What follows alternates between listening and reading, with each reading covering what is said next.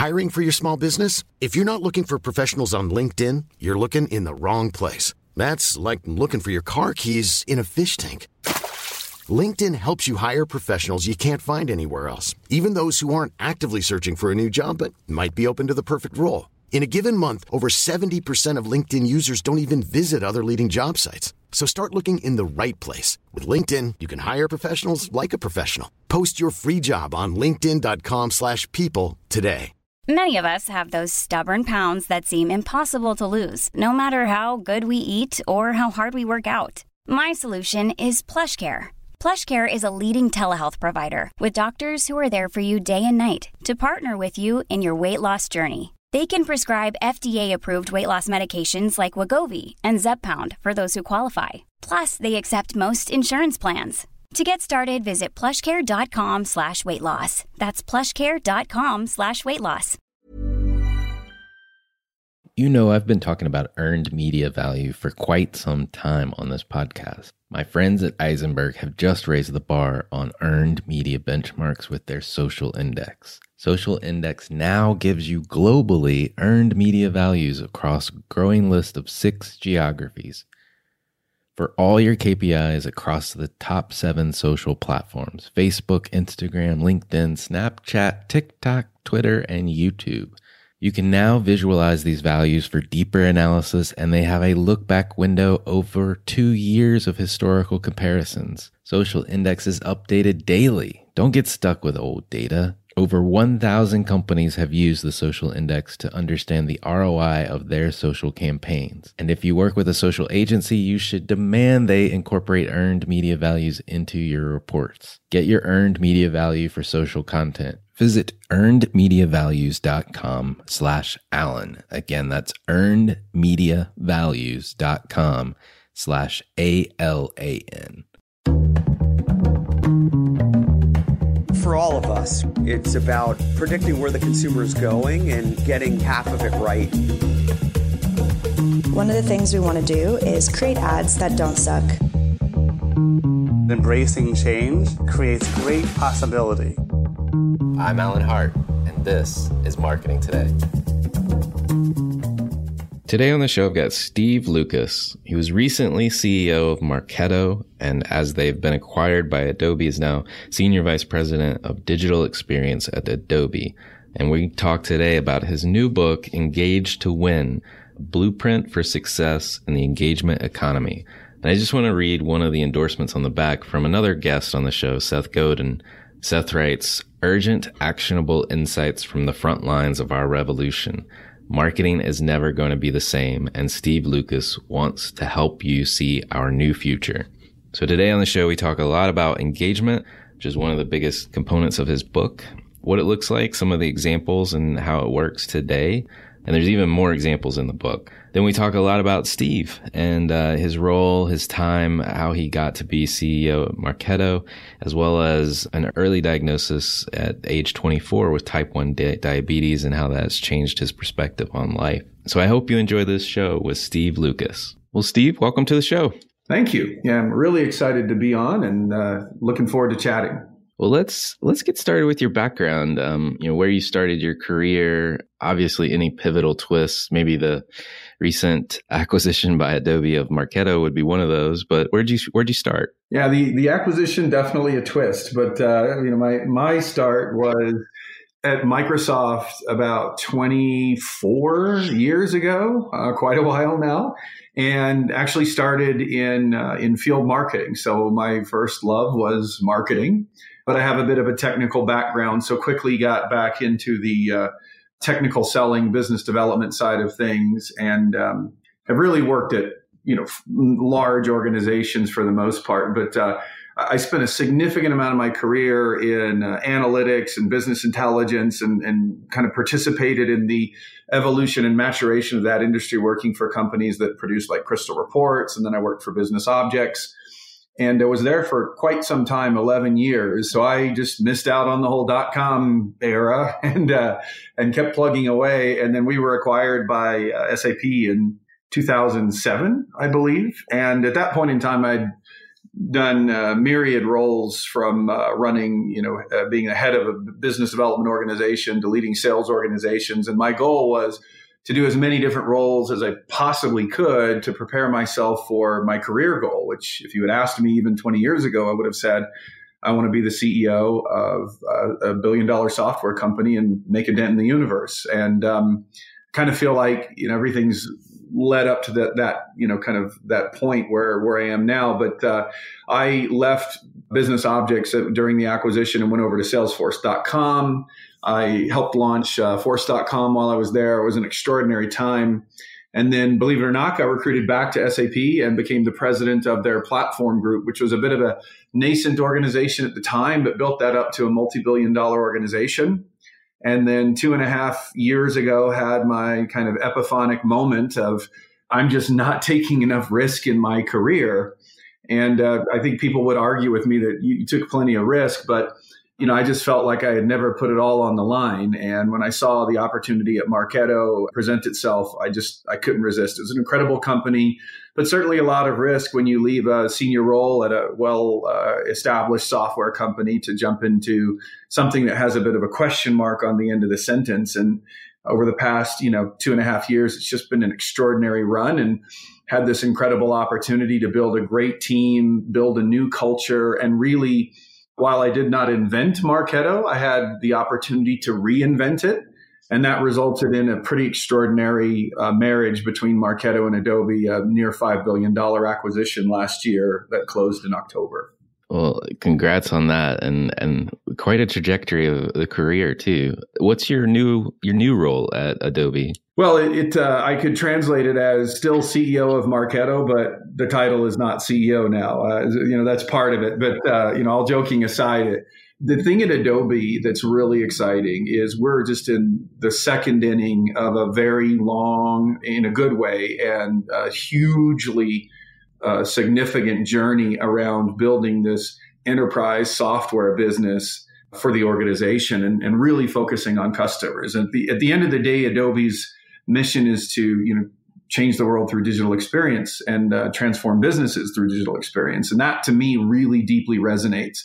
And Adobe being genetically focused in a literal sense on the marketer and marketing has endeavored to really build a platform end to end for marketers. And I think probably the best way to characterize that is as Salesforce is to the seller, you know, Adobe aspires to be and is to the marketer from a platform perspective. Clearly, from a brand perspective, I think that's already the case. So my role is to really help forward that mission, unlock a lot of value in this Adobe Experience Cloud uh, platform that uh, that we have, which Marketo is a core part of. Great. Got it. Got it. And I agree with you. Adobe's doing some fantastic things. You never know what's coming next. Uh, so I'm waiting to see what comes next. But I also want to let's talk about your book and and I should say congrats again to you for publishing Engage to Win. Uh, what was the what was the motivation? What was the driving force behind that book? You know, it's it's interesting in that um, I've always felt this way uh, about the world we live in. You know, we, we, we talk about the, the numbers. You know, anytime you hear a rant about the digital world that we live in, it's X number of billions of people with X number of screens. And it's just these numbers that are a little hard to grok. So I tend to take it down to a little bit more of a, a humanistic level of how does it impact you and me on a daily basis. So when I think about things like social media, don't get me wrong, I'm a big fan. But I find it ironic that the notion of social, in some respects, there's there's aftershocks of it. It, it actually has a, the the impact of we get less face time with each other. You know, when you think about you know the amount of time that you spend on whether it's Facebook or LinkedIn or Twitter, and the list goes on and on and on, and those are just some of the notional classics. It's extraordinary. But what also happens is we spend less time talking to each other. We spend less time interfacing as humans and understanding each other's values and, and how we feel about things. And it's that's really, really hard to do on Twitter with, you know, at one point 140 characters, now 280. That's a really hard thing to do to understand context and meaning. And if you think about it, I mean, humans have evolved over hundreds of thousands of years where uh, we we talk to each other face to face. We interface. We sat around the campfire. We drew pictures on walls in caves together. And just in the it literally in, in the past few decades, even eh, you know, arguably certainly 50 years, we've gone from hundreds of thousands of years of, of building this deep genetic level way of connecting and sharing emotion to now I need to be able to summarize everything that I have to say in 280 characters or less.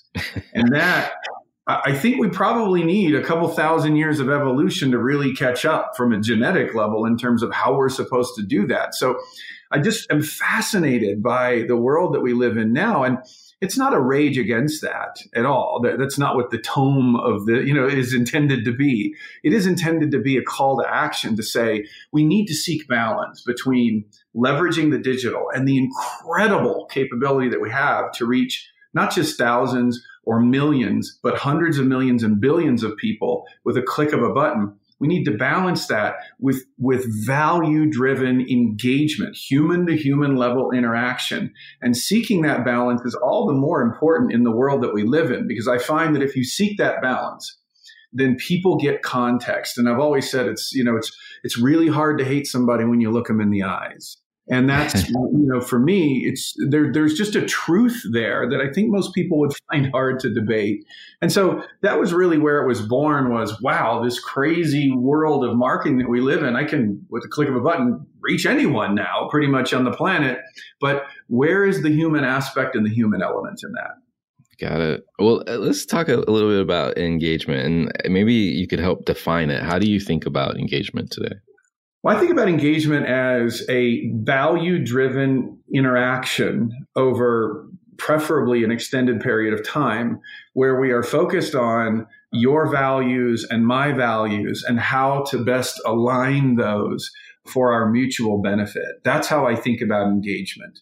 And sometimes it's, it's best to characterize engagement as if you think about the, you know, how we, we talk about um, the, the modern world, we create experiences.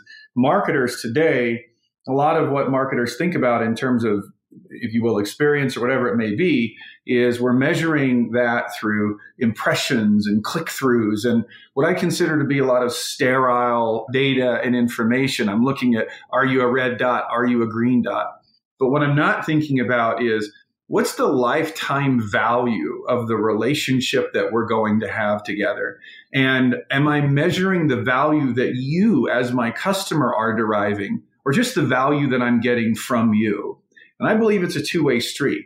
So in the book, I talk a lot about how you can really think about measuring the value that your customer is receiving from your organization, your offering, your product, your service, as well as the value that you're receiving from them. And if you can get to that two way street measurement, it's pretty profound. Hmm. Well, and uh, you know, there's you come from Marketo uh, and uh, and on the enterprise software side, or at least serving businesses. There have been critics on the B two C side about this notion of engagement that consumers at the end of the day don't necessarily want to engage. I don't know where I stand on the offense on that, but do you feel like this is applicable to both B2C and B2B? Or how do you think about that? Oh, absolutely. I mean, if you think about it from a B2C standpoint, I use the example of Tom's shoes. And I will apologize in advance if any listener is wearing Tom's shoes or loves Tom's shoes. um, my perspective is pretty simple. When I look at Tom's shoes, they look like they were made out of hay. And I don't really want to wear those shoes. But when I say Tom's shoes, and you and I haven't rehearsed this, where does your mind go? What do you know about Tom's shoes? If I buy one pair, what happens? Right, they give a pair away. Exactly. And and I, I, I, think you can attest. Did we we rehearse that? No, no, no, no. Everyone knows that because it's a value driven conversation, and that's at a B 2 C level. So there's something inherent about the value of Tom's shoes, and it better be pretty deep value because those are some ugly shoes. But from my, from my perspective, it's it absolutely has applicability at a B2C level. And then, of course, at a B, B2B level, it does as well. There's a, a study that was done by uh, Wunderman that showed that 69% of B2B buyers will only buy from companies where they feel the company understands their values. Now, tell me, that's not an RFP. That's not an analyst driven magic quadrant review. That's do you understand my values? That is a huge qualifier walking in the door. So I think that this notion of a value driven relationship and value driven engagements is really at the heart of, of what I would call this, this broader notion of the engagement economy, which I talk a lot about in the book that we're living in. So I don't think it's isolated to one or the other. In fact, I think it's, if anything, expanding. Right. Well, I, I did, I love the notion of the engagement economy. And one of the thoughts that have been going through my head is just the role of empathy plays in delivering on whether it's engagement or delivering a great experience. But truly, I feel like if the engagement is the economy, the supply and demand, right, then maybe empathy is the transaction of currency that we're that we're in. So, I think there's, for me, there are. You, uh, you, hit on a really really interesting point around what what are the currencies in in an engagement economy. Unequivocally, empathy is one, and I think it's both proactive empathy and reactive empathy. I mean, all too often, organizations today, you know, our, our standard operating model, whether it's B2C or B2B, is promote, promote, promote, promote. Then some mistake along the way is made, then apologize. And that to me is an aspirin based model. We're responding to the headache. And we need to get to a vitamin based model where it's we're demonstrating our empathy proactively and in doing so, you're building up this incredible stock of goodwill so that when things go wrong, and they inevitably will, that happens with all brands, there's less aspirin to be described or uh, be prescribed simply because of the stock of goodwill that you've built up. So empathy certainly is part of it, but I articulate as well in the Engage to Win book that attention, in particular, attention is absolutely a currency in the engagement economy because people now more than ever you know have a finite amount of attention to spend. I mean no matter what you do even if you never slept you only have 24 hours of attention. So it is a finite resource that we as humans have and we have to carefully choose where we apply our attention. And it is not just a, a belief it's an unequivocal assertion on my part that people will spend that currency of attention on companies on businesses and brands that they believe align with their values. So as I have to filter out more and more noise, I will selectively filter out things that just don't align with my values. I won't listen. Hmm. Right, right. No, that's very true. It's very true. Well, you speak, obviously, the book is about engagement. I can just feel the passion coming through as you talk about it. Where did this come from? Where, you know, was it a pivot? When did you embrace or come to this engagement component? Yeah, um, I, I, mean, certainly, I've I've had a, a, passion around taking an outside in point of view, and as you alluded to, kind of an empathetic approach throughout my career. I think that uh, you know the both at a executive level all the way down to anyone contributing in a business, no matter what role they have. You know, we're we're in this really pivotal moment for businesses where we're we're this you know kind of self-elevated, you know, leaders in organizations and, you know, aloof approaches to marketing and very sterile views of customers with red, yellow, green dots and not looking at the value driven conversation. I think that's going to go the way of the dinosaur. So I've always felt that way.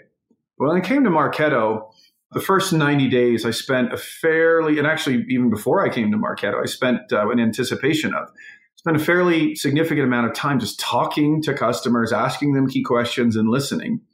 And what I heard, and it was overt, this is not just derived, it was very overt, was we need to find ways to deepen our relationship with our customers so that they understand that we are not a, you know simply a vendor or you know we, we always say oh we, we want a partner not just a vendor but over and over and over again marketers looking for how can I get away from that sterile view? How can I engage more? And I kept hearing the word engage, engage, engage. A very second or similar word that I heard that was hot on the heels. It's ironic in that, you know, it's, it's something Adobe focuses on was experience. It was engage through experience. Given experience was, you know, pretty heavily used by Adobe. And I'm not sure that at the time I felt that it captured what I wanted to say it was just this epiphanic moment for me of we need to lean in and be the company that plants the flag on engagement and drives the, and, and helps people understand that in the long term, if you're focused not on the next 90 days, but you and, and, and, and don't think in years, think in decades, that driving engagement through every line or aspect of your business sales, service, support, whatever it may be, community, and the list goes on and on. Using that engagement notion as a rallying cry for our customers and more importantly, our company, it just hit me like a ton of bricks. And so it literally went from that to uh, probably day 60 at the company. I just started writing. That's great. That's great.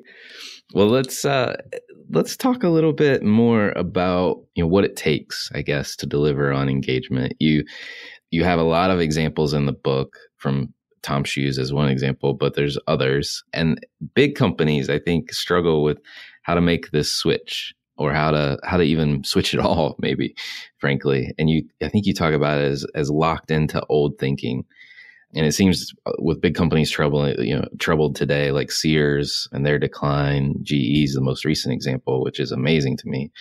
And you know, as an executive, a board member, how do you think about it? What can companies do to prevent this kind of locked in thinking and really start to move towards engagement or move the needle on the initiatives that they're trying to trying to work towards?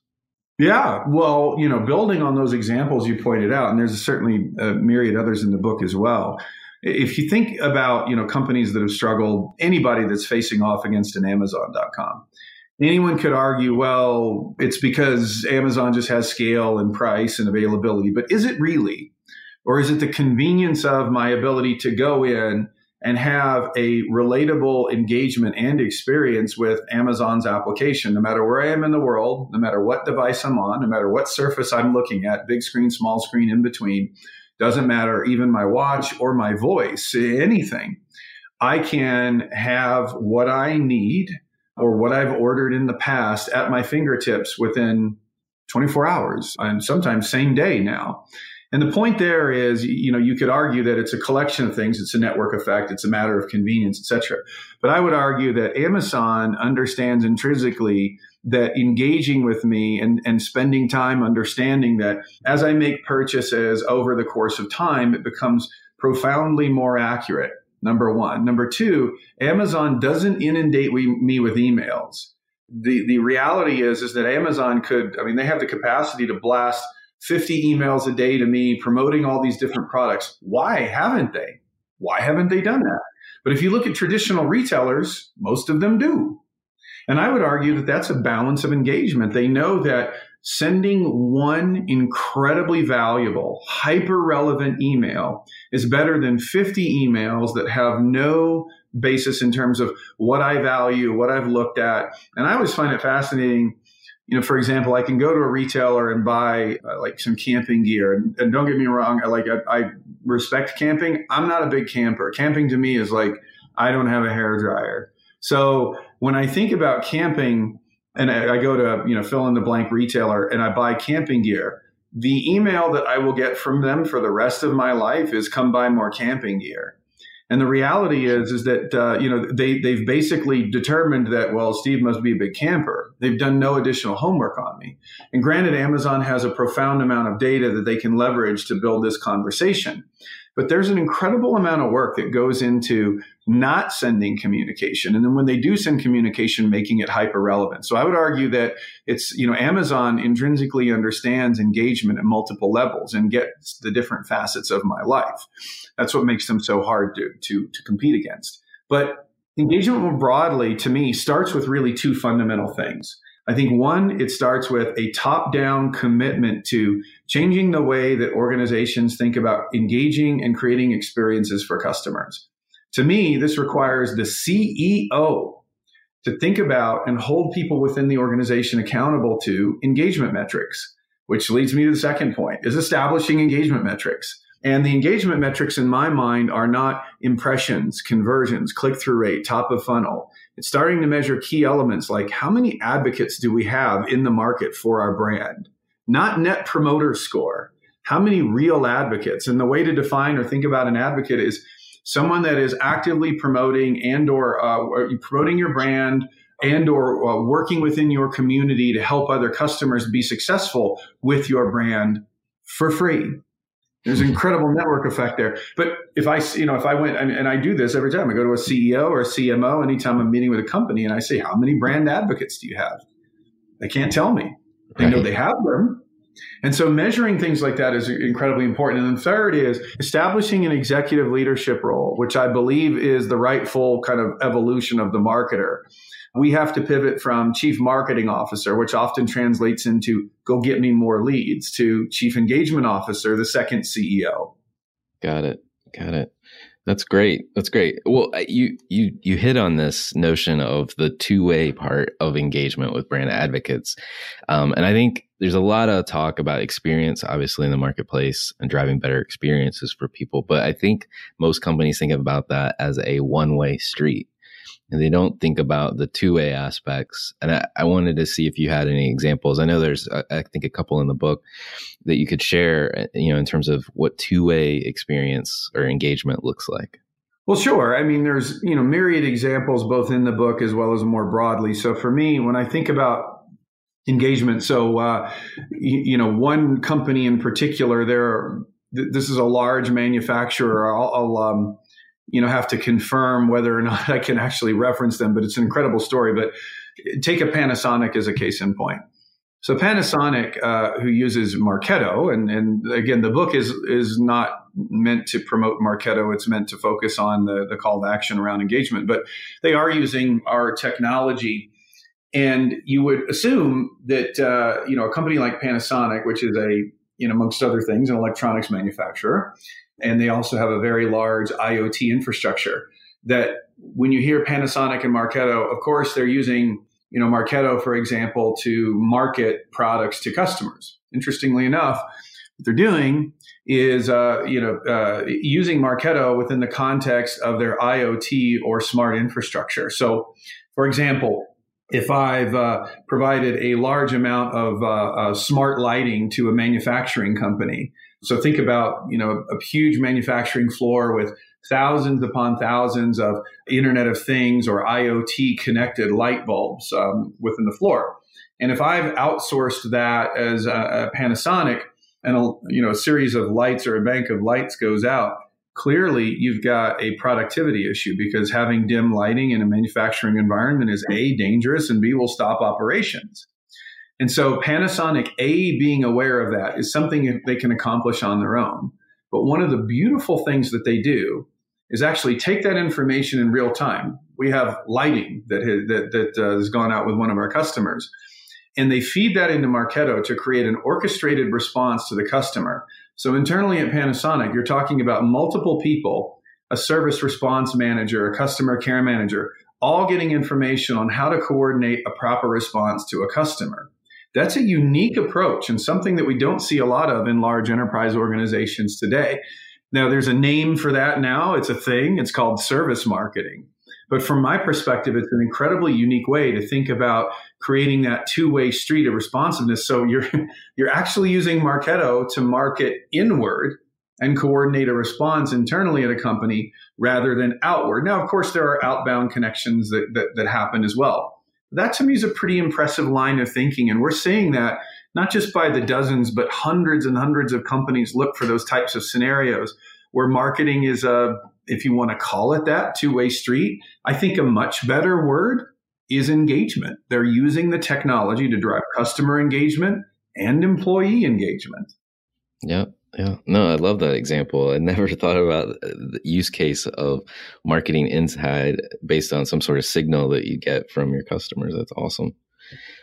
Well, one of the things you mentioned it a minute ago, and you talk about you know creating a new executive uh, or establishing a new executive leadership role around engagement, and that that in your mind is a natural evolution for the CMO. I want to ask you. I mean, you most recently were the you know the CMO or sorry the CEO of Marketo. Why is that? Why do you think it's a CMO role and not a CEO role? Well, I think it's shared in the book. I talk about the context of both, you know, the CEO and and the CEO, the chief engagement officer and the chief executive officer should both own end-to-end engagement for the organization. And I think it's first again, it's getting your head wrapped around we're going to lean in on engagement we're going to drive these new measures as we talked about customer lifetime value you know brand advocates company advocates community and getting focused on those because those are lifetime value or long-term value drivers. And then it's getting focused on who in our organization is going to drive this end to end. And every organization within a company so every line of business whether it's uh, you know engineering service support sales whatever it may be even when we're on a budget we still deserve nice things quince is a place to scoop up stunning high-end goods for 50 to 80% less than similar brands they have buttery soft cashmere sweaters starting at $50 luxurious italian leather bags and so much more plus Quince only works with factories that use safe, ethical, and responsible manufacturing. Get the high-end goods you'll love without the high price tag with Quince. Go to quince.com/style for free shipping and 365-day returns. Hiring for your small business? If you're not looking for professionals on LinkedIn, you're looking in the wrong place. That's like looking for your car keys in a fish tank. LinkedIn helps you hire professionals you can't find anywhere else, even those who aren't actively searching for a new job but might be open to the perfect role. In a given month, over 70% of LinkedIn users don't even visit other leading job sites. So start looking in the right place. With LinkedIn, you can hire professionals like a professional. Post your free job on linkedin.com slash people today. And again, it, it's irrelevant whether it's B2B or B2C, should have engagement metrics and should be able to report those up to both the, both of the CEOs. I just feel as though the, the marketer, her role must evolve from what I view, you know, and I've seen all too often CEOs, you know, think about marketers, which is go get me more leads, fill the top of my funnel, and run some ads to build my brand. That's not the job of a modern marketer. And no one in an organization, save the marketer, has a broader purview on engagement metrics, but also the two way street of interaction than than the marketer. And the, the beautiful part is, I I think the marketer, you know, her job in many respects as a, as the CMO is to is to bring be the bringer of truth to organizations. And I think we all get caught up in the hype of, you know, wow, this product's selling a lot. Well, just because something's selling well doesn't mean that you're driving the long term engagement metrics for success. And I've been at way too many companies where there's been short term success followed by long term pain. And I think you know, really getting the CMO um, who has this broad purview of engagement, has the the broad view of uh, of customers overall. I just feel as though the marketer is best positioned to take the mantle of engagement and move it forward. Uh, yeah, no, I I think most listeners to this podcast being marketing today would agree with you. Is there anything you think uh, from a CEO's perspective that they need to do to either better set the stage for the CMO to kind of live into that role um, and, and take on that that charge, or in some ways empower them. Uh, anything that comes to mind? Yeah, well, I think it starts with a simple question, which is, what do we believe are the key indicators, the key data points that would help us understand on a recurring basis if we are driving up uh, our long term value as a company for our customers. So the value they're receiving from us is increasing over time. And the current measure of that value for most organizations is how much did you buy from me? That is not an indicator of success or value. It's not.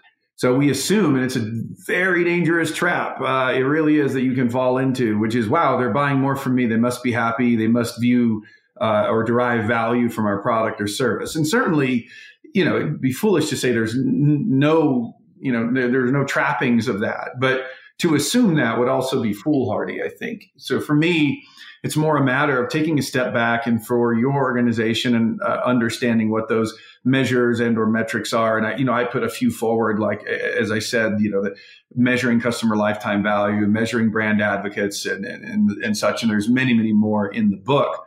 But I think having that conversation and really understanding what are those value, key value drivers. And then also, you know, asking questions like what do we view are the key personal value indicators or key value drivers for our individual buyer, the person that buys our product, the person that depends on our product to be successful. What are their key values? What are they trying to do? And again, measuring those things because they do shift over time and they, they shift by individual, they shift by account, they shift based on seasonality and time. And so I think it's having a conversation and uh, in and around metrics. And that to me is actually, you know, once you've opened that box and you start talking about those metrics, that hole gets pretty deep in a good way. And you start to really look at, wow, you know, a lot of the things that we've been measuring really aren't driving value. And I, I sat in a board meeting once, uh, um, served on uh, many different boards. We had the CMO come in, and this person, he sat down and was taking us through what had to be the greatest world, the, the, world's greatest marketing campaign I've ever seen, apparently, because he was indicating to me that this company, which was fairly small, drove 1.6 billion with a B impressions on this, you know, throughout the duration of this marketing campaign. And my reaction was twofold. One was you have to be the greatest marketer ever because you spent, you know, a couple hundred thousand dollars and reached 1.6 billion people. That's that's unbelievable. Do that again and again and again. Um, and then B is you haven't told me at all how it's uh, converted into long-term customer success, a, uh, a higher level of value, or frankly even connected it to revenue which in and of itself cuts against engagement but there wasn't even that conversation. So for me it was just kind of a, a, you know an epic fail level of conversation.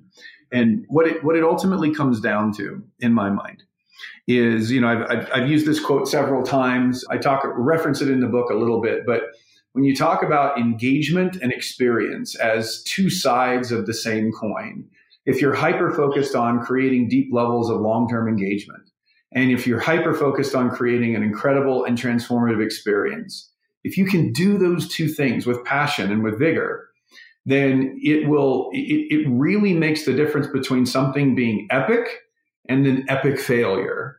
And that, that to me is the core. And I always point to things like um, putting some of the, the corporate issues that an Uber has had aside, which I certainly by no means condone. You know, from my perspective, you know, they've done an extraordinary job of changing the world of personal transportation. They really have. And a lot of that has to do with both engagement and experience. And think about it. When was the last time you saw a billboard for Uber or an ad in a magazine for Uber? Never. All the yeah. engagement happens in the application or when you talk to people. How did you even find out about Uber? Well, you heard it from somebody else ranting and raving about it. And when you open it up, the fact that it knows so much about you and where you've been and where you're going, and you don't have to type in things over and over, all of that is a is a perfect combination of engagement and experience um, connected to a very powerful network. And when those things converge, you get a really perfect storm of value, and that's why the companies, you know, change the world. Love it. I love the examples and I encourage listeners to check out the book. There's even much more examples and, and thoughtful thought ideas in the book that you should should read. One of the things we like to do, Steve, on this show is to try to get to to know the person behind the book or the business that we're talking about. And um, I love asking folks this question. You know, is there an experience in your past that defines or makes up who you are today? You know, I tend to think first about the people around me versus myself that have been on this journey with me, because I think at the end of the day, it's very easy to look inward and think about the things that you've done or what's happened to you know me personally. Really, uh, you know, I, I have been married to an extraordinary person for the past 25 years, my wife Shelly, and, and have two amazing kids. But uh, she has been there for me through every moment, every time I've been comfortable, every time I've been uncomfortable, taking a risk, no matter what it is. And I truly believe, and my grandfather used to say this, that he was a big golfer, and, and I'm, I'm, I'm uh, I can play. I will emphasize that, but I'm, I'm not I, am not a great golfer, but I can play. But he would always say when we'd go out and, and play, and I, I'd be a little upset about you know being about 20 strokes past him was it's not what you shoot, it's who you go on the walk with. And any experience, any modicum of success I've had, I've gone on walks with extraordinary people. So that's certainly one.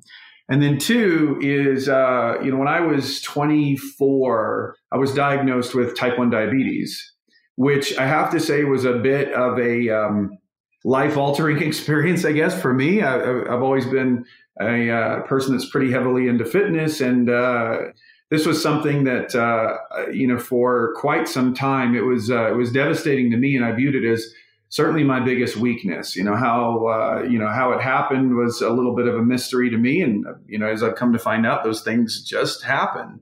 But over time, it's become in my mind my greatest strength because it has forced me to not look inward and not focus on myself, but to look outward for help from other people because you just can't survive as a type 1 diabetic without great people that are caring for you. You can't, uh, you know, really meet a five year old that's been diagnosed with type 1 diabetes and just not have anything but this deep, heartfelt empathy and passion for someone so young, um, which is why they often call it juvenile diabetes because you generally develop it when you're very young. I was fortunate to develop it in my 20s. So that certainly was life altering for me. And, and, what I've learned from it is diabetes is, is uh, managed best when you work pretty much every minute of every hour to, to keep your blood sugar between the uprights, not too high, not too low, right down the middle. And there's a lot of life lessons there, certainly with that, but I'll leave you with this one. In 25 years, or sorry, 21 years of having diabetes, type 1, I remember like it was yesterday when I was diagnosed and I was terrified. And I did the worst thing you could possibly do. I Googled type 1 diabetes. And I think anytime anyone Googles any disease, it should just direct you to the same page, which is you are going to die. I think that's pretty much what it should do. And so right. I got to that page and started lamenting. And this was day one. And why me? And, and my wife, who flew out, I was traveling and, and the, I was at the hospital to meet me. She said, you know, why not you? and this is your opportunity to do something with this and and you know I, I truly believe that the universe was speaking to me that day because she she gave me a pep talk. We went out to dinner. And i can remember this moment. It is the most crystal clear memory i have in my life. There was a woman eating dinner sitting at the table beside us. And as i was complaining about all the things that i couldn't order on the menu going forward this is so terrible.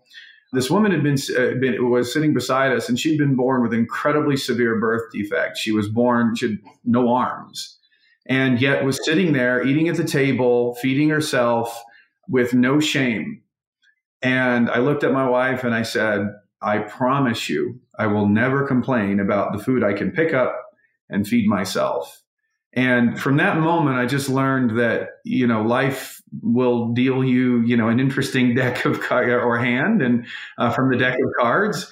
And you need to play that hand you're dealt and you need to play it, you know, the best way you can. And I've met so many extraordinary and special and wonderful people that I've had the opportunity to be inspired by and hopefully inspire people. I was on the board of the American Diabetes Association. I'm currently on the board of the Children's Diabetes Foundation and just, what a rich experience to be able to give back and help people.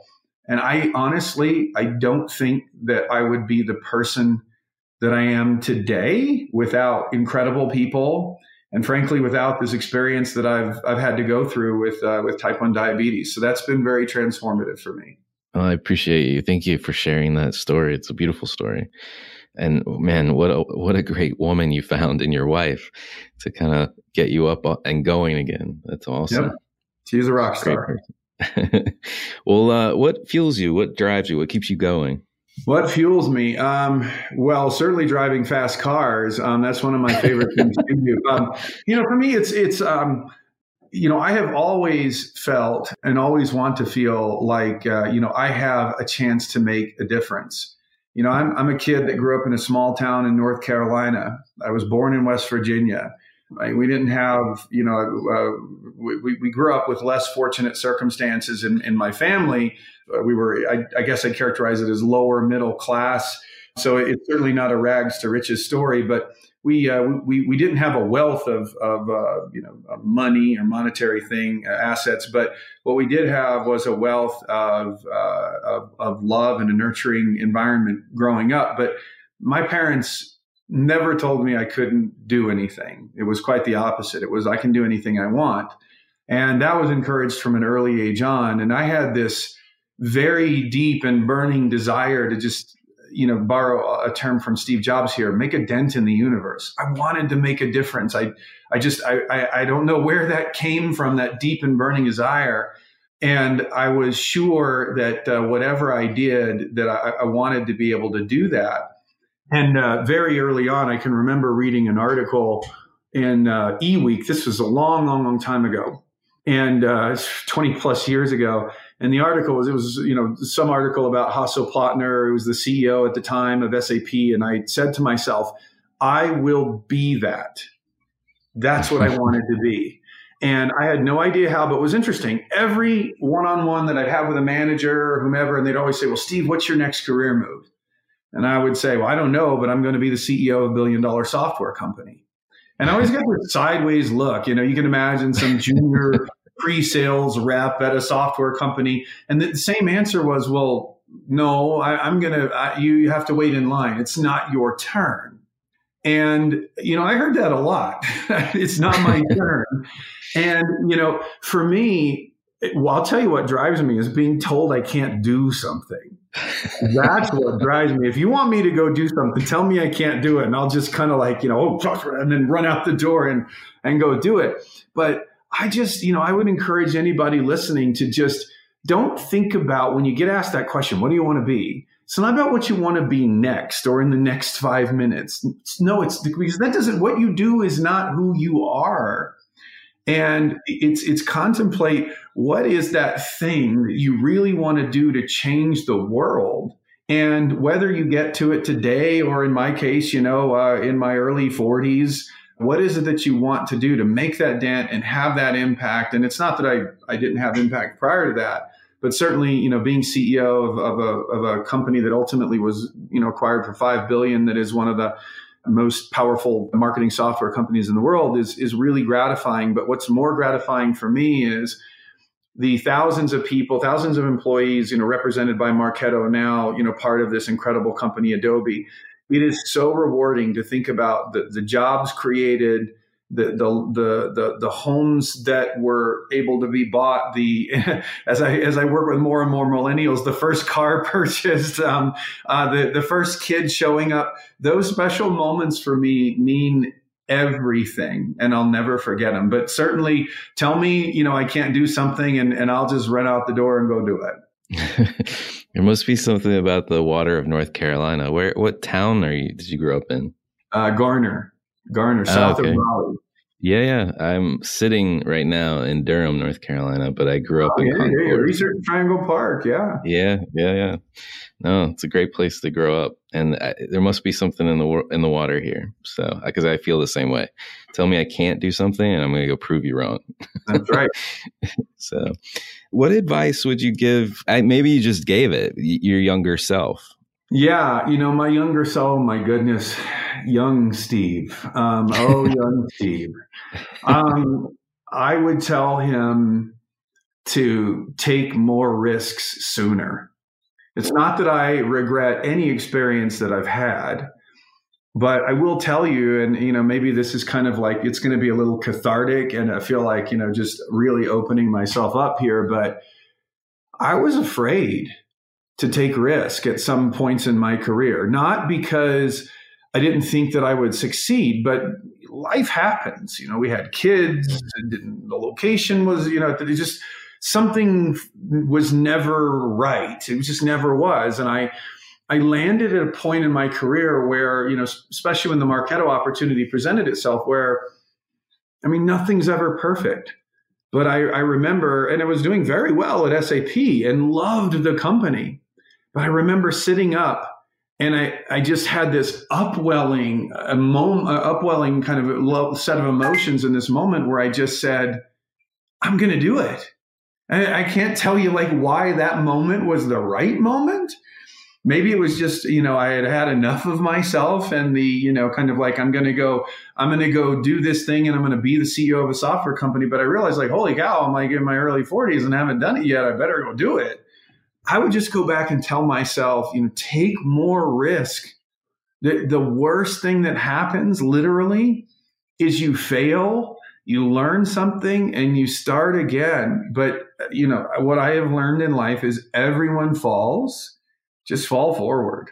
I love uh, great advice. Great advice.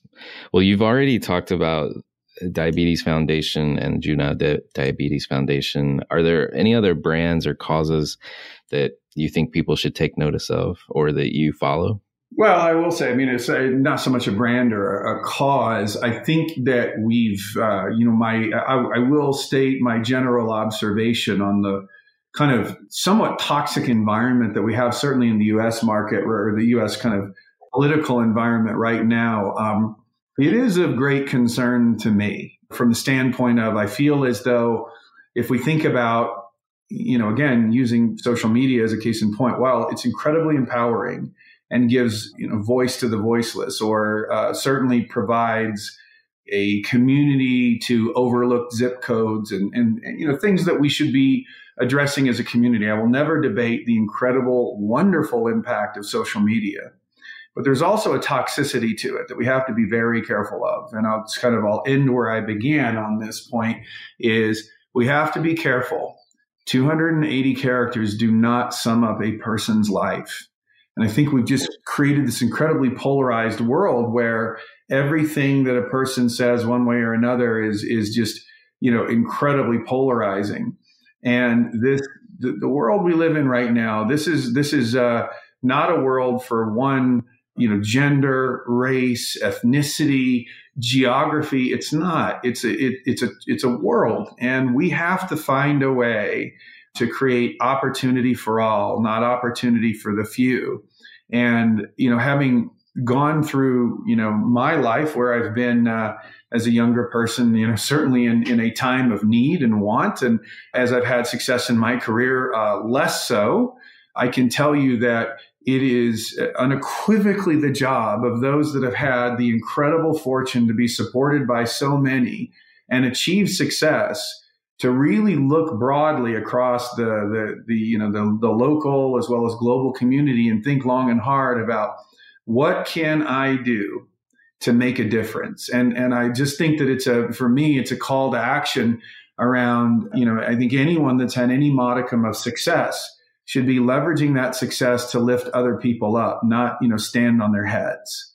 And that to me is one of the things that we have to focus on in this incredibly uh, toxic political environment that we have right now. And things have to change. And uh, I certainly look forward to that change coming. Yeah, no, I totally agree. And you made a great point early in the conversation around it's really hard to uh, to hate someone if you were talking to them face to face. That's right. Um, and we actually contribute to discourse, you know, and conversation between two people. It's so easy to hide behind the the tweet or the or the email in some cases. Indeed, it is. Last question for you, and I know what one answer is going to be, but what do you see for the future of marketing? What does it look like to you? Obviously engagement is one. Engagement, yeah. well, you know, I think that the future of marketing. I mean, it's in some respect, it's already here. But oh, I get so excited when I think about what is just what's here today and what's right around the corner. I think that a lot of what we do today in marketing, which requires a lot of heavy lifting, is going to go through this kind of this is not a word, but I'm going to use it anyway. Cognification, this cognifying of activity in marketing, where you know the the these big words like email marketing and ad placement and things like that. It's not going to go away. But I think, frankly, machines can do a much much more effective job of actually, and this is ironic, I think, creating deeper levels of engagement and identifying value at scale than people can. It's a simple question how do I reach out to, how do I personalize my communication to 100 million people? The answer is you don't, but machines can. And so I think there's this incredible opportunity to think about how do we, rather than just creating these, you know, carpet bombing approaches to ads and communications that are meaningless and shallow, and really think about finding value connecting that value and then allowing you know the you know AI uh, powered engines to to drive more of that. So to me, it's actually less communication but higher value. But you know, doing it at scale that's tough. It is tough. So I think the machines are coming, and everything that we do from sending out emails or placing ads all the way to content creation all of it's being cognified right now in a literal sense there's technology that we're working on right now where uh, I have a content library of images and documents, and it's fairly static in that as humans update that content, the library is updated. But why can't machines look at that library and determine, well, you know what? Steve may actually like three or four different paragraphs from four or five different articles. So I'm going to extract those things based on his value. I'm going to create a new document in real time. That's coming fast. And so that level of engagement and experience is extraordinary. And that's something that uh, marketers need to be not just thinking about, but acting on and preparing their organizations to do. And it will ultimately allow humans to elevate to that uh, much more, I think, noble calling that we have, which is being human. Well, Steve, you've left us with a lot to think about today. And I just want to say thank you so much for coming on the show. Oh, it's my pleasure. I've really enjoyed the conversation and thank you for the opportunity. Hi, it's Alan again. Marketing Today was created and produced by me, with writing and editing by Kevin Greeley, social media support by Megan Woods, art and graphic design by Sarah Dell. If you're new to Marketing Today, please feel free to write us a review on iTunes or your favorite listening platform. Don't forget to subscribe and tell your friends and colleagues about the show. I love to hear from listeners, and you can contact me at marketingtodaypodcast.com. There you'll also find complete show notes with links to anything we talk about on any episode. You can also search our archives. I'm Alan Hart, and this is Marketing Today.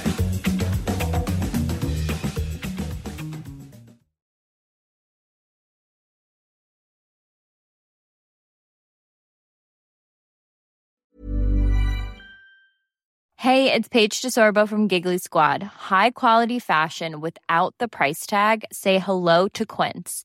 I'm snagging high-end essentials like cozy cashmere sweaters, sleek leather jackets, fine jewelry, and so much more. With Quince being 50 to 80% less than similar brands.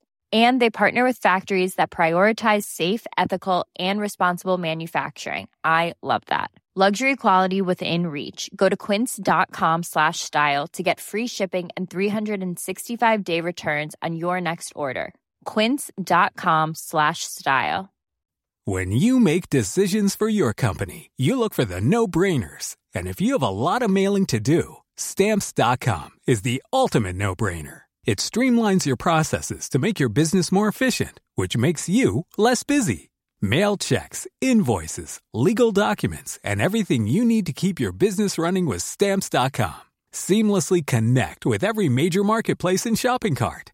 Schedule package pickups and see your cheapest and fastest shipping options from different carriers. With rates up to 89% off USPS and UPS rates. And with the Stamps.com mobile app, you can take care of mailing and shipping wherever you are. Make the same no-brainer decision as over 1 million other businesses with stamps.com. Sign up with code program for a 4-week trial plus free postage and a free digital scale. No long-term commitments or contracts. That's stamps.com. Code program.